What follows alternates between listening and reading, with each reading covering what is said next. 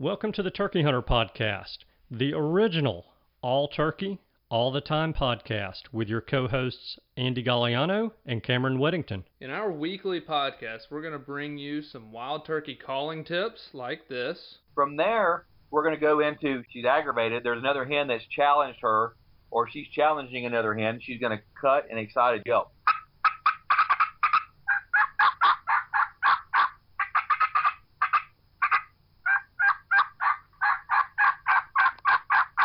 Advice from old pro turkey hunters like this. the turkeys typically don't like, I think, more times than not, to travel in an easterly direction into the sun first thing in the morning, especially after he gets up. It's a blinding thing. It, it, it's just like you. It's hard for you to see into the sun. Mm-hmm. So if I have a choice, I'm going to try to make it so that I'm going to be on the west side in the morning, east side in the afternoon of a turkey. Exciting live hunts like this. Holy crap, they're coming.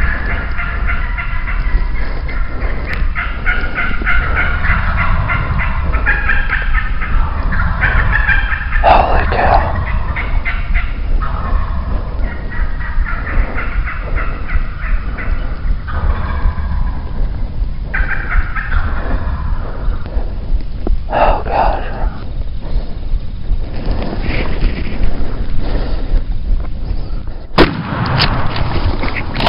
Then we're going to teach you how to cook your bird with advice such as this. with some fresh rosemary and garlic, and then cool that off and spread that along the inside of that butterflied turkey breast that we've seasoned on both sides. Wildlife management tips for your property, especially with turkeys like this. if you look at the type of habitats that turkeys need for nesting and brooding, that tends to be habitat that can be managed more successfully with growing season fire than with dormant season fire. And hopefully along the way, we'll get plenty of these. Well, on November the 28th of 1953, I was hatched. When I popped out of my mom and the baby doctor spanked me on the bottom, I went, ow! And I've been doing it ever since. I like that. Thank you for tuning in. And now, for this week's show. Hello, and welcome back to this week's episode of the Turkey Hunter Podcast. You are listening to episode number 304, the final Tennessee Turkey Tag. And I am your co host and the guy who does not have COVID 19. And I'm your co host and the guy who's gone viral in the wrong way.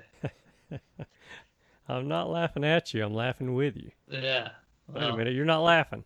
So maybe I am laughing at you. If you can tell by Andy's introduction, one of us has the disease, the plague, the certain death waiting in the shadows. Cameron, I can tell you that, you know, I haven't known you terribly long. I've known you for several years now, and I've enjoyed our time together. You know, I've enjoyed our hunts that we've had together. I've enjoyed our time talking and doing this podcast together. It's really been great knowing you.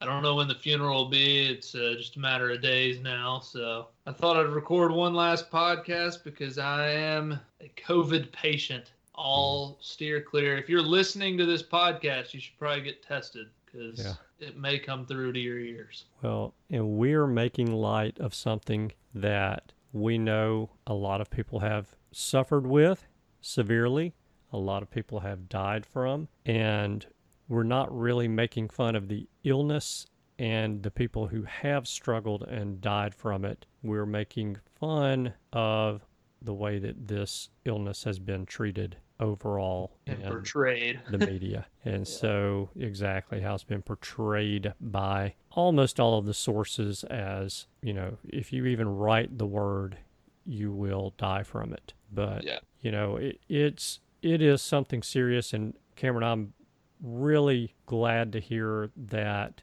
you and your wife have not suffered from a lot of the symptoms of the illness. And, you know, I think it's a testament to your overall health, which goes back to what we talked about, oh, two Yeah, three weeks ago with the exercise thing. And, you know, your youth has something to do with that as well. And so, you know, I I'm really am glad that it's that you guys have not had any more issues with it than what you have had. Yeah. So a little backstory for the listeners. This past Friday, uh, my wife tested positive for COVID 19, and subsequently, I tested. Actually, I haven't tested positive, but I definitely have it as of Sunday. So she had some nausea symptoms and a little bit of fever early on. And then I had fever for one day, about 101. Both pretty tired for that day. We both just kind of laid around the house. And now today, we both woke up and neither of us can smell or taste. But other than that, we're both feeling a lot better today. I don't have any fever, neither does she. Her nausea is gone. We literally just can't smell or taste. My energy levels are back. I actually exercised today. And yeah, I mean, the only thing I have is every now and then I'll have like a little bit of a cough, and it's not obviously I haven't coughed since we've been on here, so it's not all the time, but every now and then it will hit me. But that's about it. I mean, the only big downside is I had a squirrel recipe I've been preparing for three days. Put it in the crock pot this morning. I was I was pumped. I was wondering why I didn't smell anything, but I was pumped about my squirrel recipe. Put it in the crock pot, got it all ready to go, chopped up all the vegetables, put it all in there. The onion didn't make me cry for once. Hmm. Yeah, that should have been tip off number one. Exactly. Put everything in the crock pot, set it to go. You know, it's going to cook all day. It's almost done now. But then I poured myself a big cup of black coffee, took a swig, and I was like, man, this is weak. I didn't realize I made it this weak. It just tastes like hot water. Took another couple sips. I was like, this is weird. My coffee sucks this morning. Then I go in there and brush my teeth, and I was like, all right, something's up. I can't even taste the toothpaste. Mhm. so Audrey woke up. She's got the same thing going on. So that kind of sucks, but it's going to give me a good excuse to get rid of a lot of duck breasts in my freezer. I'm just going to not even season them and pan sear them and hope my taste buds don't come back till they're gone. Well, you still you still are gonna have to make them to where they're not tough. I guess. I mean, who cares if you got to chew on a little more, a little extra jaw exercise? I mean, you can't taste, you can't taste, man. I, I thought about it, I was like, well, at least put some salt on them, and then I was like, why? It doesn't matter. I mean, I've, I've seen videos of other people. I haven't experimented this myself, but they're just they'll just take a bottle of vodka and take a big swig out of it, and it's you know doesn't even faze. Wow. Oh, but yeah, so we're dealing with that. But overall, I think we're feeling fine right now. I mean, who knows? It might relapse on us tomorrow or something. So I hope update y'all again next week on how our health goes. But so far, so so good on it. I think we're both in the road to recovery, and hopefully it'll be done with soon. Yeah. And you know, of course, my mom decided to bring us over a delicious home cooked meal with homemade cinnamon rolls and a fresh baked loaf of bread. All today, now that my sense of taste and smell is gone. So Yeah. it Yeah. does have its drawbacks. If you want to get full enjoyment of that meal that your mom cooked, you could always sit it out on your front porch step, and I'll be there in about three and a half hours. Yeah. And I'll let you know how it was. drive, friend. It's gonna be. I'm tempted to just freeze everything as is and and try this again another day. Yeah. So You know, it's hard for me to say what I would do if I were in your shoes, but I I would be a heavy lean to do that. yeah. Well, I'll let y'all know how my squirrel recipe turns out. I have a feeling it's gonna be a little bland. Yeah, maybe a little bland. You know, you should try some of these interesting foods from around the world, like haggis or, you know, just different foods like that while you can't taste. And then that way you can tell people, I've tried it. I didn't think it was bad at all. Yeah, I mean, I was thinking about getting just a whole sack of Carolina Reaper peppers and just put a video of me eating them like candy. I wonder if that would work. That would be so. My luck would be I'd get about three in, and then taste buds would come roaring back, and then I would be in complete and absolute agony. Yeah, well, the thing, uh, I think the reason you would be in absolute agony is, oh, 24 to 36 hours later when nature Another part of calls. my body may not be Exactly. feeling. exactly. yeah. You'd have to keep a fire extinguisher next to the commode. oh goodness, man, we have gotten so so far off a topic and down a rabbit hole. It's it's Yeah. crazy, but you know, again, in all seriousness, you know the it it can be a very deadly illness for a lot of people, and I I am Yeah, glad that you guys are not going through near the symptoms to cause any of that. So we'll yeah, we'll continue to keep you in our prayers and hope that you Thank don't you. have any kind of a relapse. yeah. I sure hope I don't either. Yeah. So before we get into an actual hunt, did you know that we are 206 days, 12 hours, 47 minutes, and 15 seconds away from what we may think is opening day of turkey season in Alabama? Well, in that case, then we must be 220 days, 12 hours, 22 minutes, and 18 seconds from what we know is opening day of Tennessee opening season. So, you know, So I what- mentioned that, and Yeah, I was gonna say, why'd you phrase it that way? The reason that I phrased it that way is I'm hearing, I'm not even going to call it a nasty rumor because I'm hoping that it ends up being the truth. But I'm hearing that Alabama season could possibly be delayed in starting. And and that we might possibly not be 206 days away from opening day of spring turkey season in Alabama, but be more like 217 days away from opening day of spring turkey season in Alabama with an April 1 start. wow, And I'm going to whisper this because if I say it too loud, it will not happen. Just like when I say w- regarding work, oh, yeah, I'm going to take off early, you know, take off at one o'clock Friday afternoon and go hit the woods. If Yeah. I say that out loud, I'll be working until 7 p.m. So Yeah. I don't say that out loud. So I'm going to whisper this in hopes that it really does happen. I hear talks that the bag limit may be reduced to three birds. Holy cow! So it sounds like Alabama listened to our podcast the other night. I'm sure it had everything to do with it.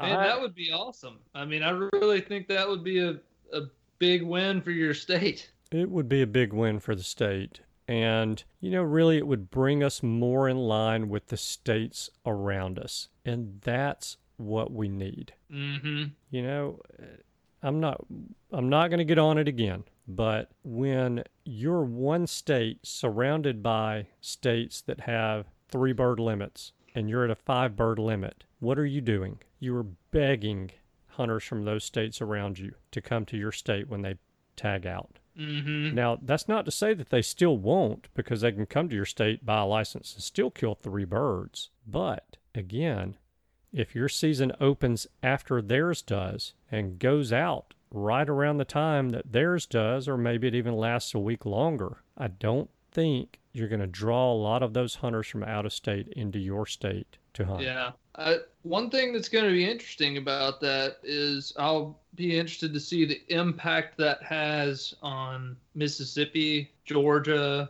and North Florida because a lot of people like to start their season early who live above those states, and Alabama used Oh, to be one of those destinations. So now those hunters are going to have to go to one of those three. Yeah. You So, it- and you know you you you look at that and you say that that should be a main factor in the decision of the the powers that be to make the season dates but really the season date should be set based on the science and we know Yeah. what the science is you know Yep. so let's set it to that let's let a secondary or additional benefit of moving the season back later in the spring be that we don't pull in a lot of hunters from out of state. But you got to think that Mississippi, Georgia would pretty much do the same thing within the next couple of years and follow suit. Mm-hmm. One So- would hope that that sounds great. I hope I hope that happens because I think Alabama could use it, and that should line up a lot better with the biology of the bird and their reproductive habits, and will most likely save a lot of turkeys. Yeah. future. Yeah. And So yeah, you'll have to keep us updated on that if they do actually pass that into law. I will, and I will be writing a very short and sweet letter to my representative for the Conservation Advisory Board in the state of Alabama to let him know that I've heard that this rumor is floating around and I am big time in favor of it. Yeah. So, anyway, we've talked about Alabama and what we might be doing in 200 and some odd days, but you're going to share with us something that happened in Tennessee, oh, about 100 days ago. Yeah, so this was my fourth and final bird of the Tennessee season. I haven't shared with y'all my third turkey. I believe I've shared both my first and second one from 2020, but I'm going Mm. to save the third one for a little bit later. And this happens the day after I get back from Texas. So I drove Audrey and myself. I drove the whole way from Texas. We got home around 1:32 in the morning. I had work the next day. So obviously I got up at 4:30 to go turkey hunting and went to a little spot where I had heard some birds gobbling pre-season I had not been to yet Mhm. because as I've said on here before, when I kill a turkey somewhere I'm done there. I'm moving elsewhere. I'm Yeah. not hunting that spot again. Somebody else can go in there and kill every other one of them, but it won't be me. Yeah. So uh, I'm trying to conquer new ground at this point because I've exhausted three of my places with my first three birds, and so I'm on to number four. And so I went to this place where it's a swamp. I mean, we are talking swamp, and not a very big piece of it. It was public ground. It's not a very big piece. I've never hunted it before, and I went, and it was pretty flooded when I went. There was a lot of water, so I put on my hip boots, walked in there, and there's a opening kind of at the beginning of it, and I didn't see any other vehicles where I parked. So I was like, oh heck yeah, you know, I got it to myself. Wrong. I get in there and I'm standing at the open area to listen is what I was gonna do. Was you know, it starts getting a little bit gray and light starts creeping in. I look to my right and there's a guy standing there about 40 yards away. I look to my left, there's a guy standing there about 80 yards away. And I look to his left and there's a guy standing there about 120 yards away. So there's four of us standing there listening. I talked to the guy to my right, and he's like, "Oh yeah, my two buddies are past those two guys in the back corner back there." Wow. It's like, man, all right, this is a, you know, Tuesday morning. Got him surrounded. Yeah, it's like if he gobbles, uh, God rest his soul. so at that moment, I decided, okay, if everybody, and this is where I think my like, this is why I think I had success on this hunt that you're gonna hear. My brain worked pretty quick in this. I'm pretty proud of like how smart I felt after this. But I was like, everybody's standing right here. I bet this is where everybody's been standing and listening every day of the season hmm obviously everyone's accessing this piece of property from this spot. I still have 30 minutes before fly down. I'm like, these people might get mad that I'm about to do this, but I'm literally about to just shag tail through the woods to the complete other end of this thing, back to the where the water is, Yeah. which is a little over a mile. So I just put my head down and walked all the way to the other end of the property and started listening again. Didn't hear anything, but I at least felt alone at this point. Uh, how big is this piece of property? It's probably 300, 400 acres. Okay. Uh, in the particular block that I was hunting, it's kind of in blocks. Okay. And this block was 400 acres probably. And I mean, there's a lot more to it than that, but you know, it can be kind of choppy, especially with like water running through it and stuff. Right. Yeah. because I mean, there's a pretty sizable creek or river, whatever you want to call it, that even with my hip boots, I wouldn't be able to cross. So it is mostly cypress, and I mean, it's flat. It's just a complete bottom. Actually, it's 300 acres. I just measured it. Okay. So from where I'm on my onX app right now, I'll tell you. So from where I started the morning, I walked three quarters of a mile. Is where mm-hmm. I stopped walking and decided, all right, I'm if there were any turkeys in these woods, I'm on the other side. And my thought process was, there's a gobbler in here. He is so conditioned to being called to from that other side Right. and because I mean it was you know day 15, day 16 of turkey season. If he's in here and he's still living, he knows not to go that way. Mm-hmm. So I want to be on the other side because I bet nobody else is coming from this side. Um, so I started listening. Nothing off the roost. I heard one bird gobble way off on private land that I couldn't hunt.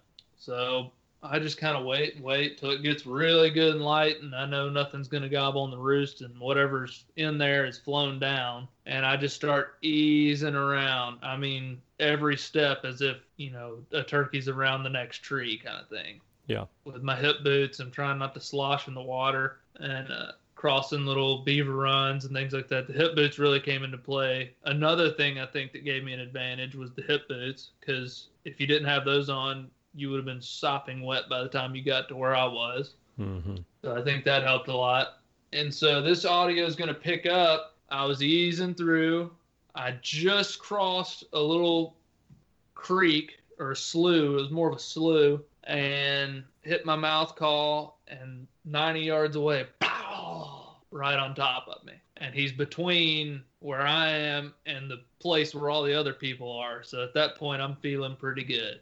Yeah. And so I moved up maybe another six to seven yards and found one of the only trees in there that didn't have water under it. It kind of had a, you know, the ground was built up around the tree a little bit enough to where I could put my seat down and not be sitting in water. Yeah. And I just sat down right there and thought, you know, hey, he's if he's living in here, this is one swamp joker. He doesn't mind walking through water. Exactly. Yeah. It's yeah, if he if he's making it in here, he's having to walk through water somewhere. And so I sit down and get my gun propped up and ready to rock. I turn on my audio and I start calling some, and you'll hear a hen yelps back to me, and that's where things get interesting. So we'll go ahead and hop in here and start this hunt out, and y'all listen in, and I'll come back in a little bit and explain what I'm seeing and a, the situation, and then we'll play the rest of the hunt for you. Cool. We'll see you guys about halfway through this hunt.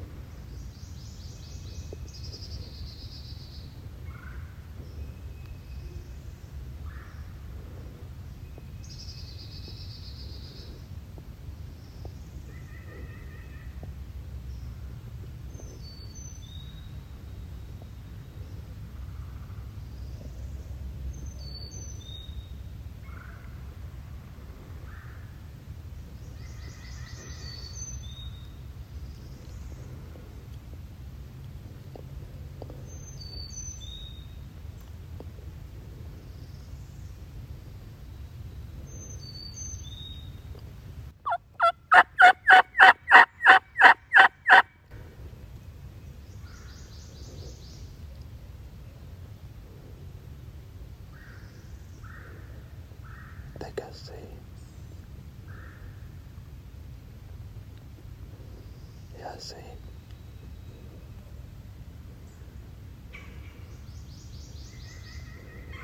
It's a whole bunch of them.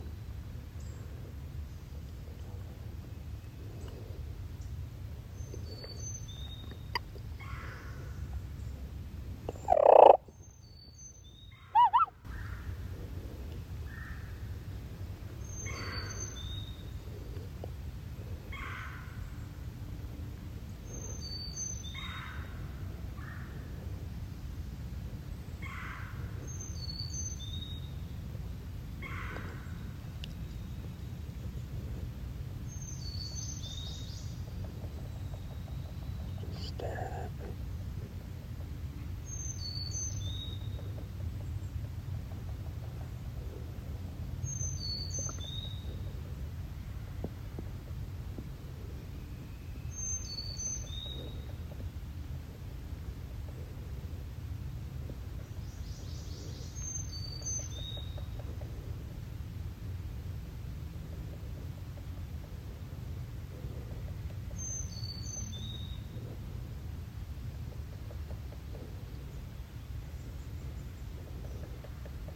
It's a big gobbler. Strutting.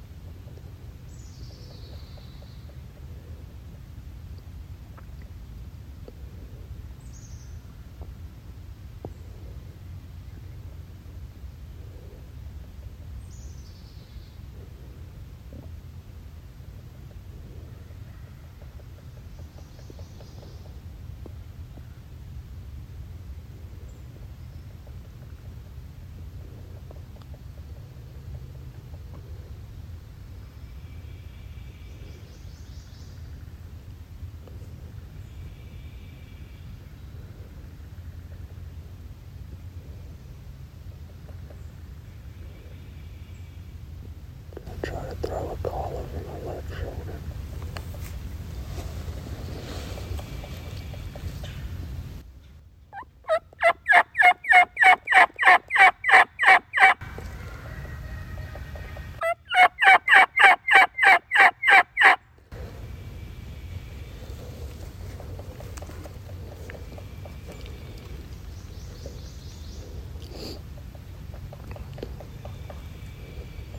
They're all flanking me going right.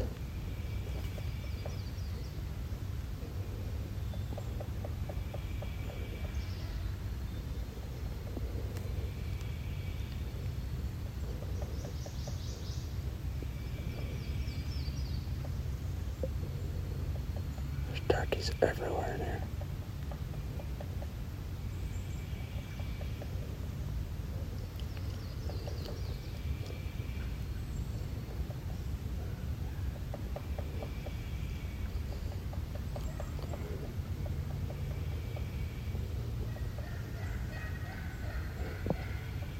End's coming straight at me now.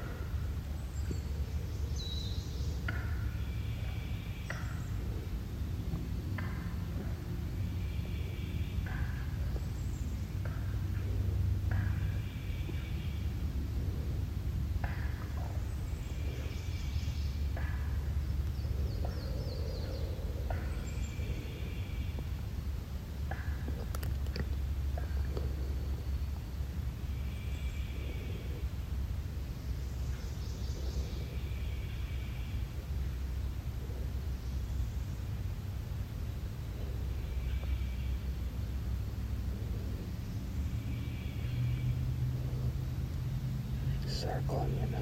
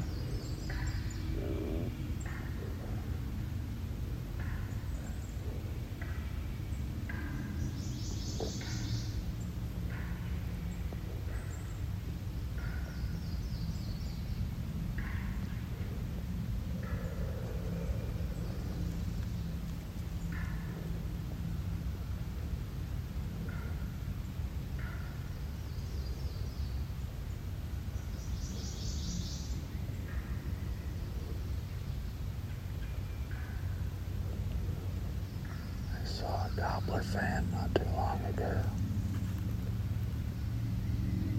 Something thick in here though.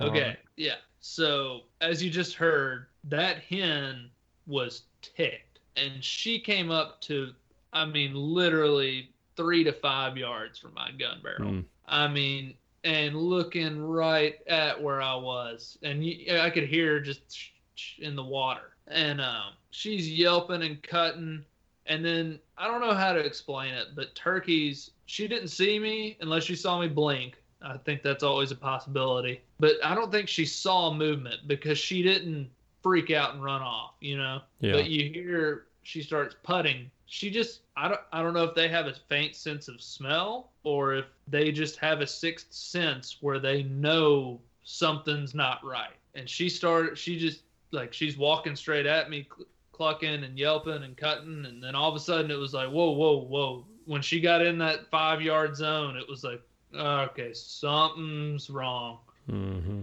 and she started getting nervous and she's putting and jerking that head looking everywhere you know what what's going on? Well instead of you know running off or me doing something rash she just kind of starts circling the tree that i'm on and goes around behind me and just kind of goes back there and i can't see her anymore. And i forgot to mention before all this as you heard in the audio i said i see them i see them there were two male turkeys. I don't know if these were gobblers or jakes, but they were going in and out of strut at about 60 yards through some thick stuff under the cypress trees. Mm-hmm. I'm presuming they were either subdominant gobblers or jakes because they just kind of stayed over there and weren't doing much. And I could just, you know, see aberrations of them every now and then. I'd see a fan come up and then I'd see a little black splotch going through the leaves kind of thing.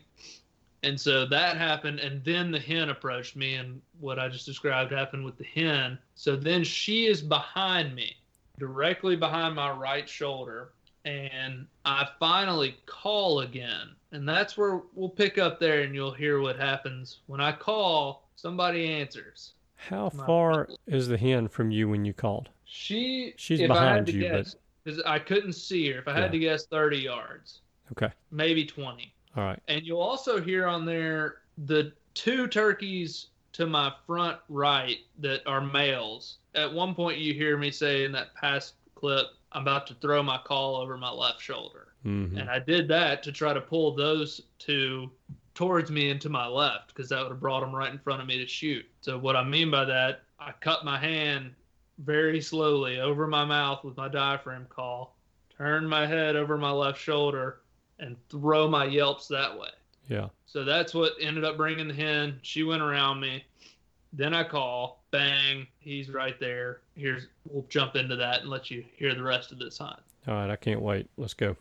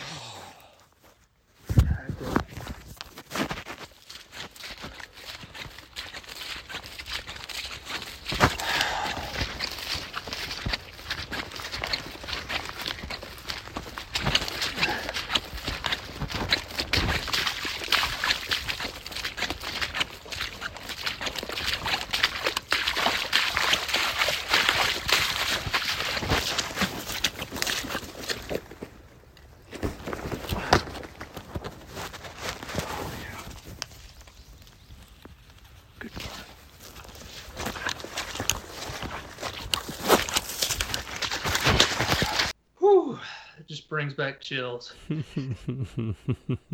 Oh, I miss it, man. Why can't that be year I know it. I know it. That was awesome. Uh, but yeah, so the hen was behind me. You hear me call. You can't really hear it that great in the audio because he jumped right on top of it. I mean, second of my five series yelp, he's 80 yards away, maybe. This turkey was to my left, not the two that I was seeing glimpses of. He hammers it. The two to my front right disappear forever. I never see them again because the boss is in town. yeah. And immediately the hen, when he hammers it, she starts kind of, here I am, come on. And I'm sitting there like, yes, please, come to her. Mm-hmm. And I see him, and he's just strutting, coming through those cypress trees, walking through two inches of water. And he's going in and out of strut, and he came up to 25 yards. And that hen at that point had circled my tree all the way around me from my right all the way back around the left. And she's coming back into vision, going to him. And he gets to 30 yards. He's coming to her. They're kind of meeting up. And he got to 32 yards, I believe, and came out of strut and put his head up. And that was the end of him Mm. and you hear me after it's pretty cool you hear walking through all the water to get to. Yeah. and so i picked him up as quick as i could and got him up out of that water so he wouldn't be all sopping wet. And it, it was a, he, he had a over 11 inch beard weighed 22 pounds Wow. and had probably inch and a quarter spurs on him. He's really a good bird for a swamp turkey down there but it was it was nuts. Uh, that was one of the cooler hunts being in that cypress swamp with water, you know, two inches of water pretty much covering the whole thing like a blanket, and that gobbler coming through that. I mean, Yeah. that was nuts. Yeah. And so, That's know, awesome. How good does that walk feel back to the vehicle when you know that there's 14 other guys in there hunting that 300 acre block and you're the only one with a bird in the back of the vest or actually thrown over your shoulder? yeah, it felt pretty good. I know, you know, typically I'm, I don't want people to know I have success. Right. I don't want them coming back to those woods. But they all heard the shot, you know, and there was only one route out. And I know, judging by the amount of decoys I saw on my path out, multiple people saw me walking out. so I also had to be careful because it's like, I know there's a lot of people out here pursuing what's on my back right now. Yeah. So yeah, I mean that was pretty satisfying, especially like when I got him back to the car and I thought about it and I was like, you know, like that was pretty deadgum smart. Like I, I felt proud of myself almost as like, you know, I feel like a couple years ago before I like really dove into this deal, I would have been sitting there with all the other people or probably just gone home. hmm And rather than doing that, I figured everybody's on this side, I need to be on the other side. And Yeah. I think that made all the difference because I mean those turkeys came to me like the it was nothing, but because I bet nobody had called to them from the riverside. I mean, I can't tell you how many times that I've had success on a turkey hunt where I have approached that turkey from the complete opposite direction that I would normally approach from. Mm-hmm. It's just they know. It doesn't matter if you're hunting public or private, but you Yeah, guys that learn you on private land. walk trails, the same trails that run through your property, or you drive these roads, the same roads that run through the property, and stop in the same spots on that road and call, or or even just walking that road, calling, trying to strike a bird. Those remember how good those turkeys can pinpoint that sound. They know you are on that road. And how many more times have they seen people on that road than they have turkeys? Mm-hmm. So I'm telling you, it's it's just one of those strategies that works. And just like any other thing of turkey hunting is never going to work 100% of the time, thank God. But Yeah. it just works. And if you guys get a bird that's dealing you fits, try it. Yeah. And If you have to walk two miles out of your way to come in the opposite direction to get to that bird, you stand a better chance approaching him from that direction than you do approaching him from the same direction, saying, okay, well, I'm going to run a different call today, or I've got Jim Bob with me and he's going to stay back 50 yards and call. Uh, Try.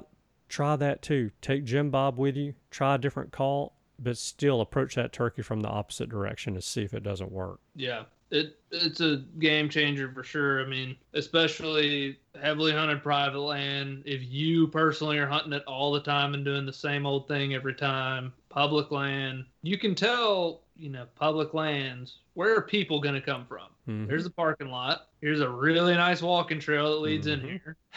Yep. Here's a nice little knoll where the walking trail leads up to where everybody could listen from. Yeah.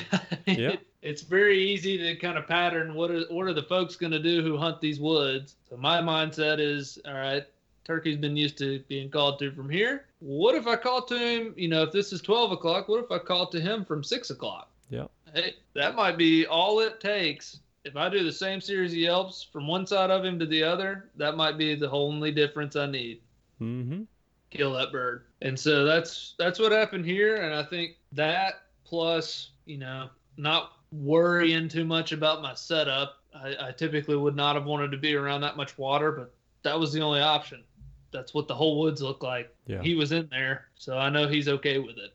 Yeah. And then not freaking out when I knew the hen had made something out and, you know, running her off or whatever. I just stayed real still and calm, and she ended up easing around, still nervous, but she stayed around long enough for Big Boy to want to come meet back up. She had been out of his sight for too long. Mm-hmm. And anyway, it was a pretty awesome hunt. I was just sitting there and I was like, I cannot believe I'm tagged out on four different pieces of property. Yeah. I didn't hunt, have to double up on any of them. And let me think every bird I killed, there was another one either with him or right, you know, I at least heard another bird right there with him. So I know there was somebody to help reproduce, hopefully, even in the absence of the one I killed in each area. So I know those, those should be good spots to go back to next year Yeah. and that's what that's why I do that strategy. One, it's more fun to hunt them in different terrains and different places, and two, it gives you a way to keep hunting like the same area year after year, and there Yeah. will be birds there. Yeah. So it that's been something that's really worked for me, and I think overall helps the turkey population because if I go in and murder four out of the same hundred acres, that's not gonna be good. Uh, anyway, that was a pretty sweet swamp gobbler. That's where my for me that's that's the ultimate hunt. You know, other people like certain terrains. Down in the swamp, in the cypress trees, wearing my hip boots. That is home to me. Yeah. That's what I grew up doing. That's where I killed my first bird. That's just what. That's it for me. That's the pinnacle of turkey hunting. Yeah. So Yeah. that, that hunt was a heck of a way to end it. I was sad to not be able to tote my gun anymore, even though it was only April 14th in Tennessee, but not too sad. I just toted the cell phone camera the rest of the season. Yeah. Hey, get it in what any way you can. Oh, I mean, I'm not gonna. If I knew it was a two-year-old bird, which this one wasn't, but if I known it was a two-year-old, I would have still shot him. I'm not passing up a longbeard when I get a chance and I have a tag available. Yeah. I'll shoot him and then I'll go film turkeys the rest of the year. I, I don't care. But I'm not trophy hunting for turkeys. I'm more about the experience than the size of the spurs and beard. Although I enjoy really long spurred turkeys. Sure. Yeah. But We all I've like to plenty- outwit that boss. yeah. I mean, I've had two year olds whoop the soup out of me too. So Yes. they're all special. Yes, indeed. I think we all will take those two-year-olds no matter how we can get them. Always. hmm Anyway, that was how I wrapped up my gun carrying portion of Tennessee season, and couldn't have ended it better. And glad I got to share it with you guys. I know there wasn't much gobbling per se in this episode, but the hen talk was pretty sweet, and it was a fun hunt. I mean, that was intense. Anytime even a hen is within ten yards of you, I mean, that is a adrenaline rush Oh yeah, no doubt. trying to keep your composure and not move. Or I mean, I'm trying not even to blink, and I don't. I won't even look at her. You know. Yeah, I'm like you. I don't want. I don't want to make eye contact. Yeah, I don't even want to look at her. She might see my eyeballs move when I look at her. Like, I, those suckers can pick it. I don't know what it is. I mean, do you have any theory on that? Do you think they can smell you, or there's something when they get in that ultra close range? Even if you are still as can be in a blind, whatever it is, they sense you're there. Yeah. Well, you know, some people would say they can sense your electromagnetic field. I don't know how much I buy into that, hmm but you know, it's we're really no different if you think about it because you and especially because you hunt, but you can feel when something's not right when you're being watched. hmm And I think that us hunters really have that that sense because we rely on it so much. Something Yeah. is out of the ordinary, but you don't your brain doesn't pick up on it immediately because your eyes don't identify it, but you know something's not right. And then all of a sudden, from behind that tree that you just have that feeling about, outsteps the buck that you've been waiting on Yeah, that's right. or the doe in my case that you've been waiting on. Yeah, And- that's and- fighting just step. Yeah, I mean it's just they the turkeys have to have that in order to survive. Yeah, I think they have a heightened sense of it. Yeah, I mean you, you look at how camouflaged bobcats are Mm. and How how slow and steady they can move. they are incredible hunters. hmm Any feline is an incredible hunter. And if turkeys don't have that sense, I just don't know that turkeys survive. I guess, I guess I mean I guess that's it. it it's just a it's nuts to me because like she knew I was there. Yeah, yeah. Well, it's one of those mysteries about wild turkeys and about hunting and about deer and any other critter that we hunt that we'll never know the truth of. But, you know, we can we can all just speculate about it. But it's there's something to it. Something there's something there Mhm. for sure. Yes, indeed. Well, cool. right, yeah. well- thanks for sharing that with us. I I really appreciate that. I know the listeners enjoyed that. That was a lot of fun. And I guess, you know, we need to get you completely over COVID and That's one. get you back to work sometime soon. But it's your turn for the favor of the week. And I'm Oh, glad it's not a, a fever induced favor of the week. Oh, oh, I don't know, man. My cough's Mhm. coming on now. Mm-hmm. All right, the favor of this week is go back to the old well, like or share this hunt. Who doesn't enjoy listening to a live turkey hunt? You don't have to watch it. You can tell what's going on by my description and the audio. You know what's happening. Share it with some buddies who you think might enjoy audio of turkey hunting. Somebody who loves turkey hunting.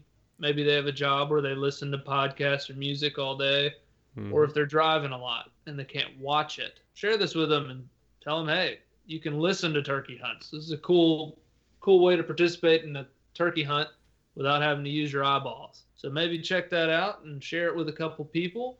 That would be the favor of the week. We would greatly appreciate it, and I think your friends would too if they enjoy this type of hunting.